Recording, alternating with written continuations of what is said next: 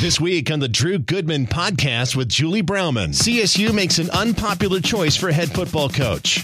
Why? It came across as really underwhelming to the fan base. It's not like he, Addazio has this unbelievable resume. He had just been let go from a job. Drew and Julie discuss sports interviews, great ones I always thought George Karl was really interesting because he would go deeper than basketball. and not so great ones. I think most athletes, I could give a rat's ass what they have to say because they're boring and they spout cliches. And great moments in Colorado sports. When the Nuggets upset Seattle, Yeah, I don't Dikembe lying on the floor. right? This is the Drew Goodman podcast with Julie Browman.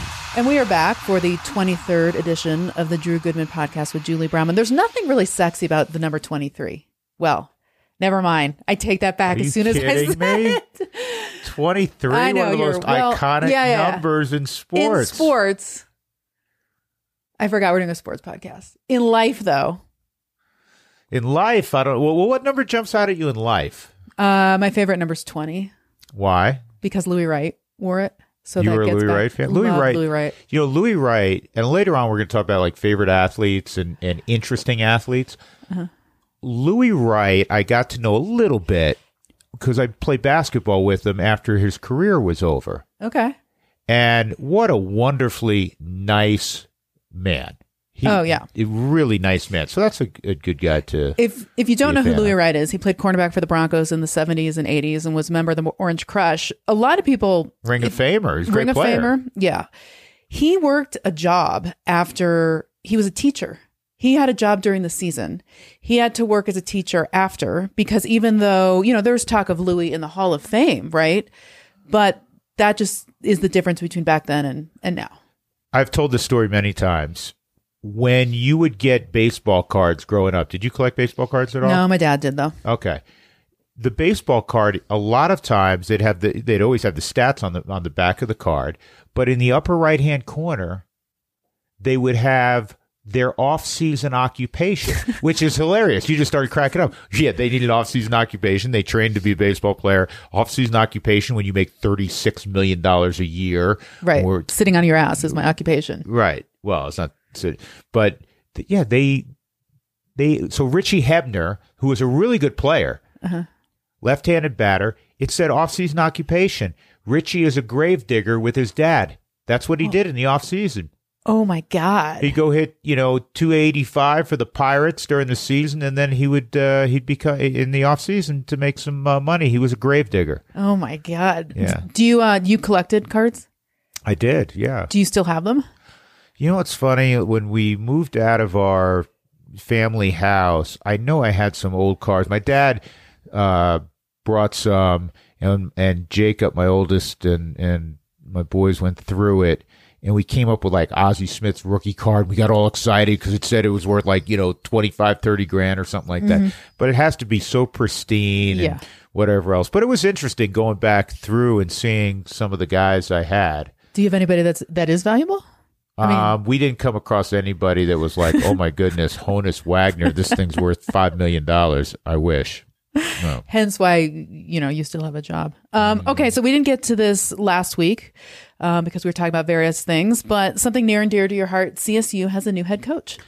They do, and it is Steve Addazio, and I think you know a lot of Ram Nation.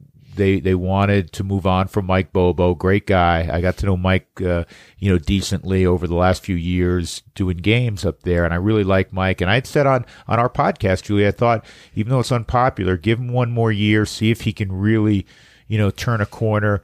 They opted against that, but the decision they made, and, and it seemed like Urban Meyer, you know, Joe Parker's the AD, but it, it was like this is Urban Meyer single search committee, a committee of one, and every candidate had ties to Urban Meyer, and they come up with Addazio, who at Boston College in eight years was a 500 coach. He had um, he was at Temple prior to that. He had one really good year at Temple, which is a tough place to win, and it it it came across as really underwhelming. You read that stuff uh, to the fan base, and it got me thinking.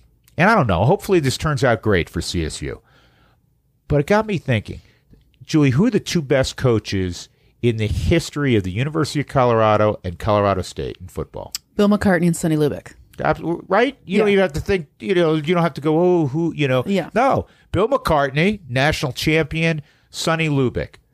N- neither one of those guys were head coaches prior. Sonny Lubick was the D coordinator at Miami. Mm-hmm. Bill McCartney was D coordinator at Michigan. And they wanted to run off Bill McCartney because the first Oh, several years sure. he, he- he wasn't winning. And they hung in there one more year and they kind of turned a corner. And that was kind of my analogy with Mike Bobo.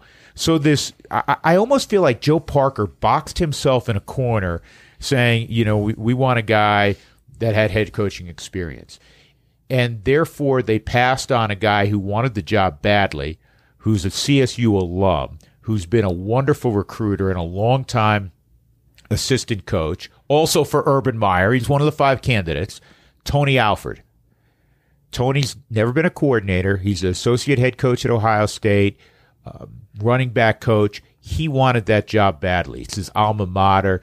You know, he- Tony's in his in his early fifties. It's not like he would be using it as a stepping stone. This notion that you have to have a guy who's a former head coach there's a lot of case. So somebody's got to get a chance at some point. What is? I hope again. I hope Steve Addazio does a marvelous job, and I hope they win big because they should be one of the elite um, group of five programs in the nation. But Julie, w- so these at some point, Urban Meyer got a chance. At some point, Nick Saban got a chance.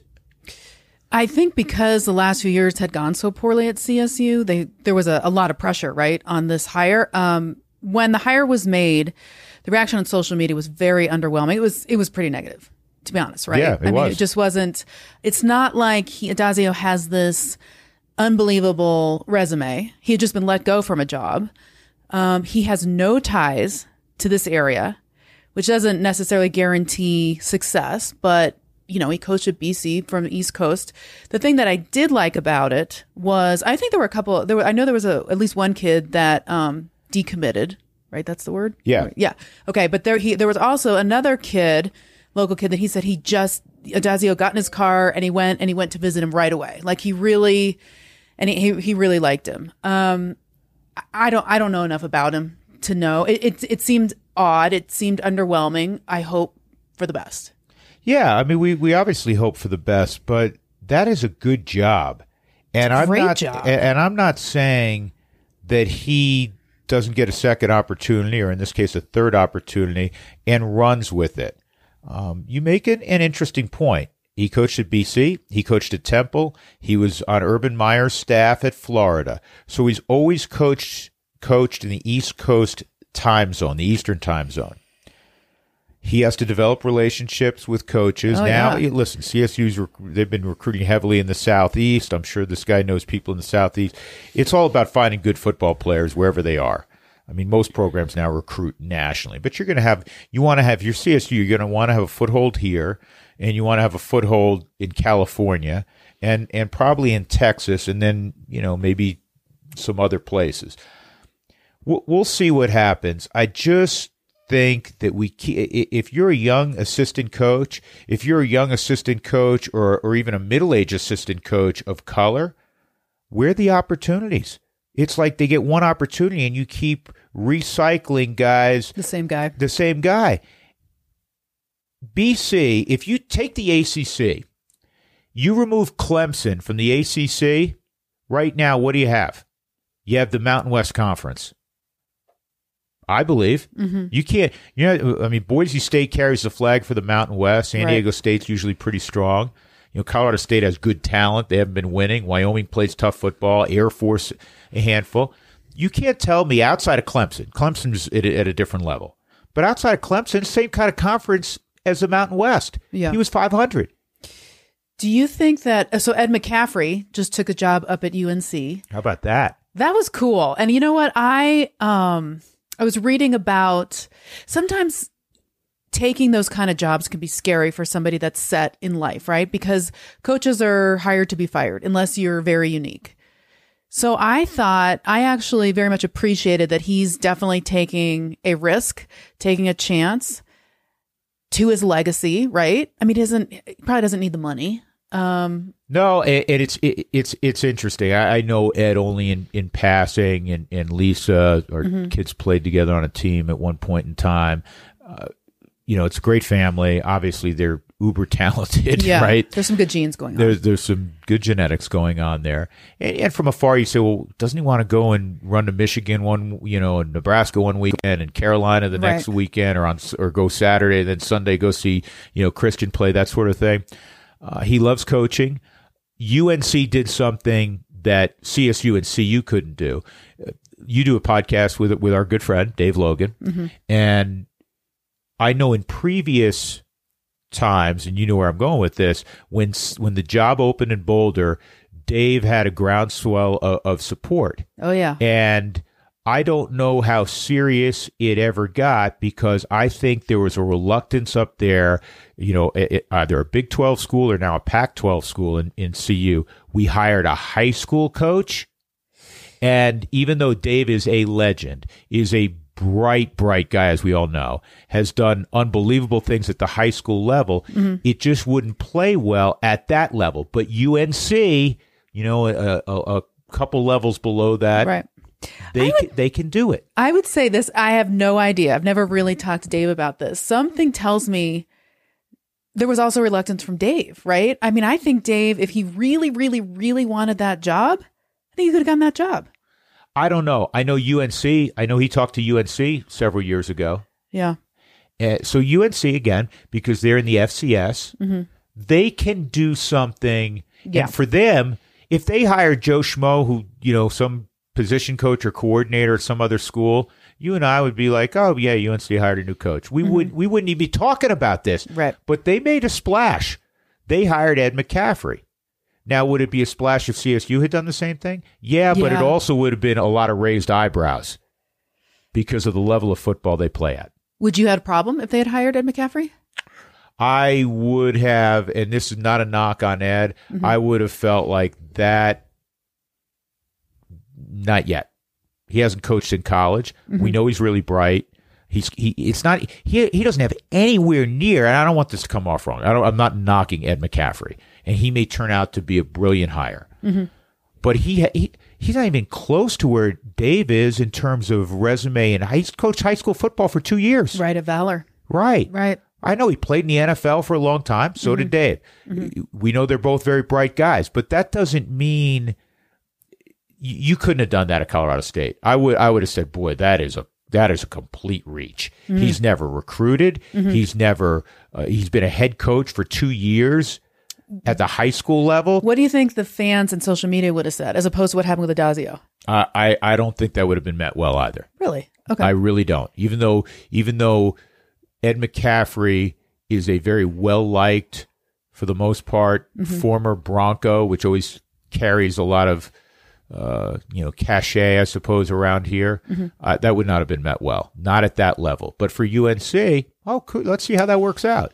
have you ever interviewed Ed? Uh, probably way back, yeah. I think I interviewed him at altitude, and uh, which made me think about when we were talking about this before the show.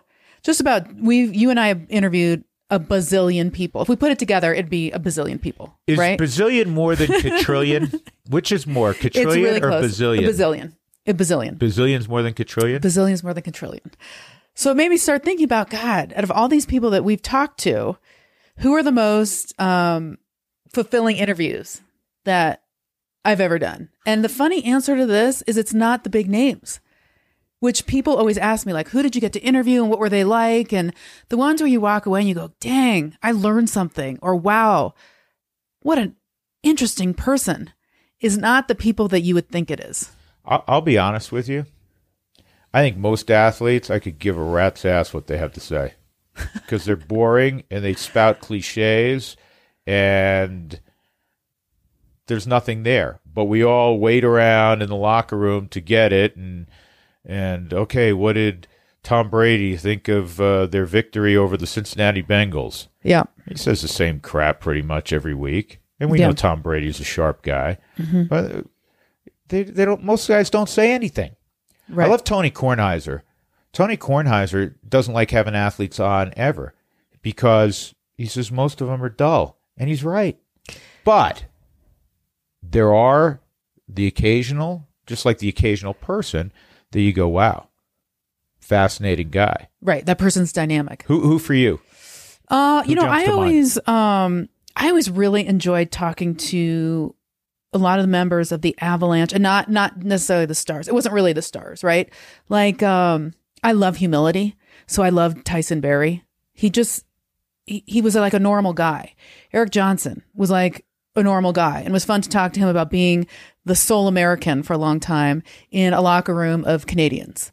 Um, I guess you know I'm trying to think. Nut okay, nugget wise, Doug Moe would be un, the most interesting, one of the most interesting interviews that I've ever. I always thought George Karl was really interesting because he would go deeper than basketball. Right. You know, you could talk to him about politics and current events, and I really enjoyed speaking with him. Um, yeah, I mean, I would say, but you know, I got a chance to interview Michael Jordan. I got interview. I got a, a chance to interview Barry Bonds. Oh God, Barry Bonds was like the worst. He doesn't. So you don't get a ton out of the bigger actually, I had, names. I had a memorable interview with Barry Bonds that went really well. oh, because that's you're you're Drew and No, no, Yeah. I mean, I, because did I ever think tell you the story? We Yeah. did talk about it. Yeah. Yeah. and he gave he gave like a two minute and four second bite on Matt Holliday, and it was the best bite we got. That was after Holliday's, you know, unbelievable two thousand and seven. who's the best Rockies player Currently, or or ever that you've interviewed that you go that that was a, that's a dynamic person. Hmm. Adam Ottavino is a really interesting guy. Scott Oberg currently interesting guy. Uh-huh. Ian Desmond is a deep is a pretty deep thinker. Um, I'm, it's a great question, Julie. I'm like bouncing around in my head, going back. Um, I think Jamie Carroll, uh, Jeff Francis, Boomer. Yeah. Well, he's Speaking Canadian. of Canadians, Right. Ian Desmond, we're going to get to that during the baseball season. I know that you were going to catch up with him and that never happened, but, um, and we would have these off mic conversations about Ian. Yeah. Like he seems a little surly to me, but I know guys inside the locker room love him. So I'm looking forward to you catching up with him and showing a side of Ian that we don't get to see. Yeah, we should throw it out there for our for our um, website. What interviews we as we get closer to the Rocky season in particular, or anybody in general in in our sphere, in our region, would you really like to hear from on uh, on our podcast? Right? Okay. Yeah. The drewgoodmanpodcast.com. And then there's a little contact page. Hey, before we get to the break, we're just skipping over the Broncos right now. We're just going to. Did they play this weekend? I got one thing on the Broncos, Okay. and I and I tweeted this out. You may have seen this yesterday. Coaches, as we all know, Julie, we've spent our life around coaches. And especially in football, they game plan, they check tendencies, they game plan again, they they look at their own tendencies, they spend hours and hours, they sleep three hours a night, they there's you know pizza boxes everywhere, and they live, eat, breathe, sleep, getting ready for the next contest. Mm-hmm. So they show up at Arrowhead. Weather's miserable. It's snowing. Great, great visuals though. Great. for the vi- I love who doesn't love football and truly Right. in the snow where they're Right. playing like it's in the backyard. Right. Can't see the yard lines. It was awesome. There's like two and a half, three inches of slush, right? Yeah. the Chiefs score first. Beautiful pass. Uh, Patrick Mahomes was playing in Miami. Everybody else was playing in Kansas City in the snow. And they kick off, and, and their kicker booms the ball out of the end zone, touchback, which is fine. You want to do that, not allow the other team to return the ball if you have a kicker who can kick it out of the end zone.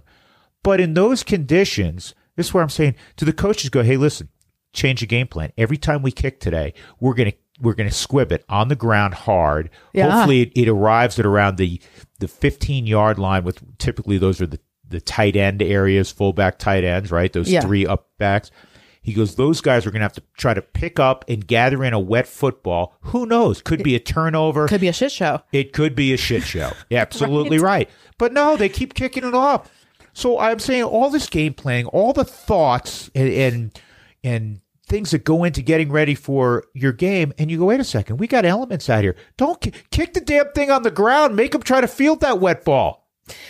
You, something tells me this coaching staff is probably not the coaching staff that's going to change stuff at the last minute. But it was both ways. Andy Reid, who's as revered So as any good. coach, right, in the NFL, Yeah. he didn't do it either. Well, he didn't have to do it. Well, as it turned out, he didn't have to do it. Yeah. But I, I at first, I, I first thought of this, had this epiphany. Mm-hmm. You like that? um, when they scored a touchdown four plays into the game, four Yeah. plays, touchdown, right? And then they kicked it through the end zone. And I'm like, both ways. Both teams should have been kicking the ball. Did you feel like after Von felt after the game, he said that loss just hurt my soul. He's he was as Von is like that guy that never really. Speaking of interviews, seems like a great guy. Yeah. Doesn't really tell you much in interviews. Very always very happy, right? Like I'll Mm-hmm. do whatever. That was the most real I've ever heard Von Miller. And that's what we're talking about. There's too many cliches that are spouted out of locker rooms and, and interviews. And and I I like that because he gave he he didn't just give you the cursory, yeah, it's tough loss, boy. We, you know, we didn't make enough plays. Um, I thought we were ready to go, but evidently we weren't. But, you know, he he he had you know some deep thoughts with Deep thoughts with Von Miller. deep, deep thoughts with Von Miller. So I, I appreciate that. I appreciate his passion. I appreciate how much he cares. And overall, um, I, I he came on the air last year during a Rockies game. Good guy. He came into the booth. yeah, good guy. And I remember early on, I mm-hmm. found what he did disappointing after they had lost that first Super Bowl. Remember that? And he went into the party of uh, who the who did they lose to? Seattle. They got blown out, mm-hmm. and he's over at Seattle's team party. Yeah. I was like, bad form, man. Mm-hmm. I remember I was doing, I was at the fan, still doing radio, and I and I kind of got after him. I was like, that. Why? Why would you do that? Even if you have buddies over there, guess what? Hook up with them, you know, next week. That's probably a maturity thing. Has anybody ever come to the booth? You don't have to name. We're not going to name names because that's not who we are. Where they come and they sit with you. If you watch A and T Sportsnet, you see a lot. You guys have a lot of good guests. Do you ever get a guest where they sit down? and You're like, oh my god, this is going to be a long inning. Um, most of the like the guests, like the name guests who uh-huh. are you know a Von Miller or you know some other athlete uh-huh. or the mayor or the governor. They know how to talk. They, yeah, they know, and, and it usually goes pretty quickly. On occasion, you've had somebody in there, and all of a sudden it becomes a lengthy inning, and we've completely run out of questions to fire at this person, and it's like, all right, you know. Good to see you. But there's been a lot. There's a lot of interviews where we'll go, "Hey, man, can you hang an extra, you know, half inning?" Because and and you want them to stick around. Yeah, I like those interviews. Speaking of interviews, we're going to take a break and talk a little bit more about an interview that we enjoy coming up next on the Drew McGoodman. What? Hey, it's that time of our podcast where we talk about our good friends at Ideal Home Loans. It's Brett Ivinson's company. And first up, you need the phone number 303 867 7000. 303 867 7000. They lend money and they do a, a marvelous job of taking care of whatever your needs are. They're going to sit down and consult with you. It's not just going to be at their office, it's going to be maybe at your office, your home, whatever's convenient for you.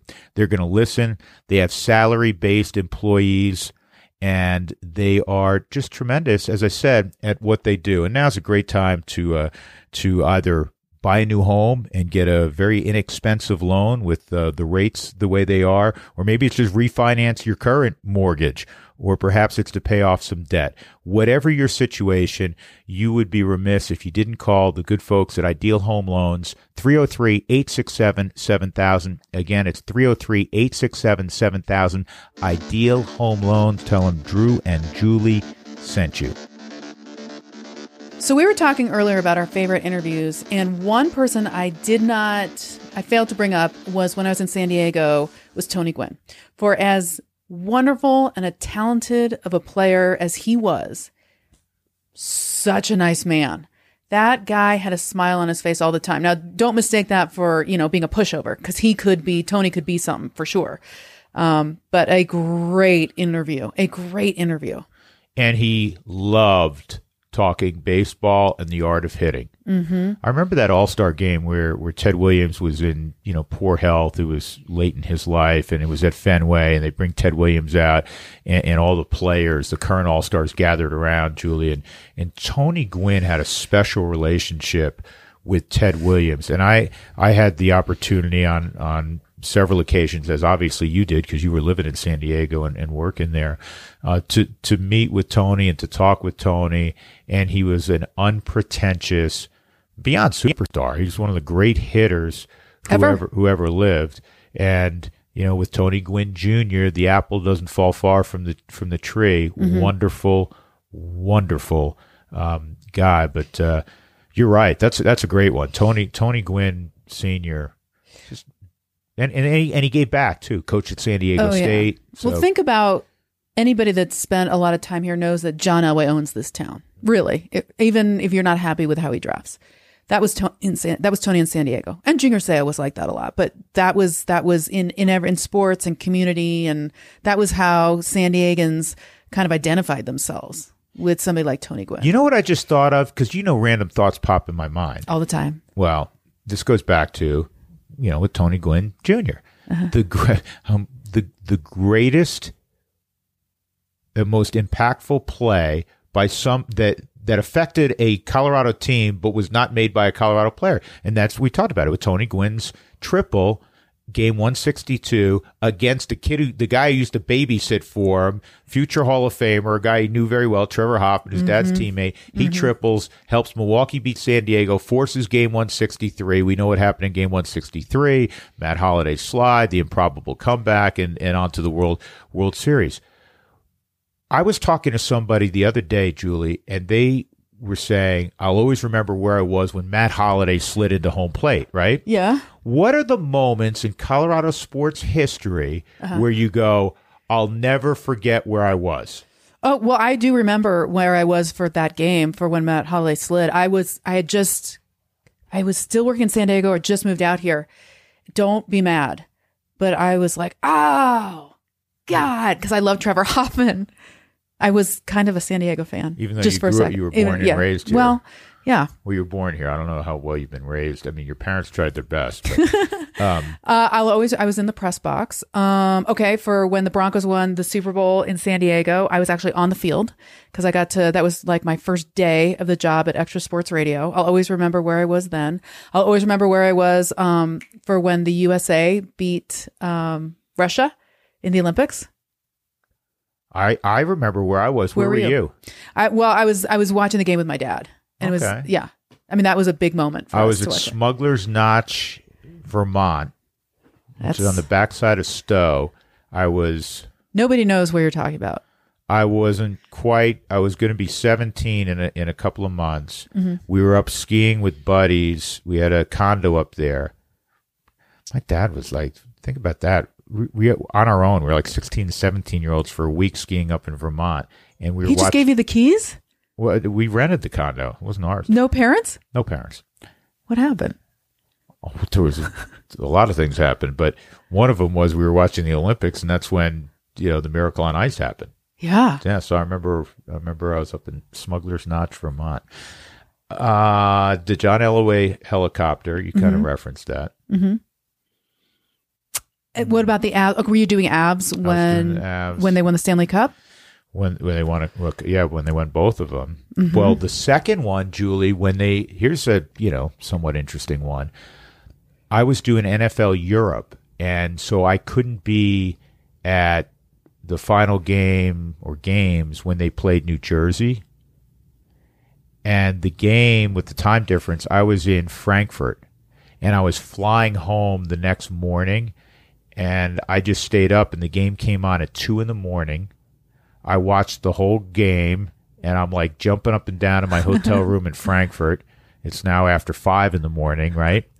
And I'm like, well, my flight leaves at like eight something. so I just went to the airport. I never, it, it was perfect because then I, I think I slept wheels up to wheels down in Chicago and I was e- ecstatic because the Avs had uh, captured the Stanley Cup. So, what would be that moment in Colorado sports for the Nuggets? For me, I think it would be um, when the Nuggets upset. It's either when the Nuggets upset Seattle, Seattle, Dikembe lying on the floor. right?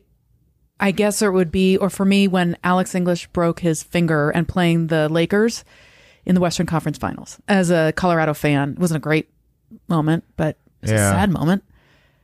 I remember things with the Nuggets, and obviously I did them for 10 years, but I remember funny stuff like I remember when Doug Moe, they were taking on the Lakers, and he, and he proclaimed with a straight face, We have no shot. Know, we're, we're a bunch of no hopers, and we have no shot against the Lakers, which, you know, he was accurate, but he, Right. he wasn't trying to, you know, do the Lou Holtz, oh, you know, the, we have we have no shot, but we really think we're going to kick their ass. He goes, no, we have no shot, and he was right. They had no shot. Um, that I'm trying to think what else with the Nuggets. There were some funny ones. We used to play a great, great form of poker with Mike D'Antoni when he was an assistant coach, and the Nuggets that year was Bill Hanzlik's year they, where they won 11 games. And the only reason they won 11 games is Cory Alexander, who's now in broadcasting, he's doing a lot of college stuff on the East Coast. Um, Cory Alexander was let go by San Antonio. The Nuggets pick him up, and miraculously, you know, he could score a little bit, and, and the, the Nuggets won five more games. I think Were after they got play him. play for that? Yeah. Oh Jesus. Oh, it was, it was. I mean, they should have. They should have paid everybody on that crew like tenfold. That was ridiculous. I, I've told this story before, Julie. I I, look, I keep all my old boards. I was looking at an old board once, Uh-huh. and the Nuggets were playing Sacramento, and that's when Chris Webber and Sacramento was really good, Yeah. right? And I looked at my board, and it's the Nuggets were five and fifty-one. Oh. I'm not making that up. They were five and fifty-one, and the and the the Kings were probably like you know forty and fourteen. You know they were really good, right? So I'm thinking to myself, well, how did I go on the air in the open? You know, the on camera. Welcome everybody to Arco Arena, where tonight the forty and fourteen Sacramento Kings take on the five and fifty-one Denver Nuggets. Don't you have something better to do? But I mean, you got to do that with a straight right, face. Right. And you did. I did. And you did. I did. Before we go, what's the next sports team, sports moment that we're hoping is memorable? When you look at the sports teams, because it's not the Broncos, we can we can move them aside. that that that. We're- they're gonna give us a moment. That seem yeah. That seems like hey, we're pretty close. We're going to give us a moment. It's not the Broncos. They are going to go into rebuilding, right? well, I, I don't I don't think it has to be a long rebuild. We'll we'll get to that on another program. Okay. I would say right now, this Avalanche team. We Mm-hmm. talked a lot about them a couple weeks ago when you were hammered out in Santa Barbara. Yep. When you were celebrating your birthday for like three weeks straight. that that particular week, um, this Avalanche team is special. It's dynamic. They have really good goaltending, and they are fast as can be. And as long as they can stay healthy, when they've dealt with a lot of injuries early in the season to key players, Yeah. they may provide our region with the next, as you said, moment. Okay. We look forward to it. And I look forward to um, next week, Episode 24. Episode 24. That's because that's a great number. Willie. okay, there you go. Willie See you next week. Magic moments when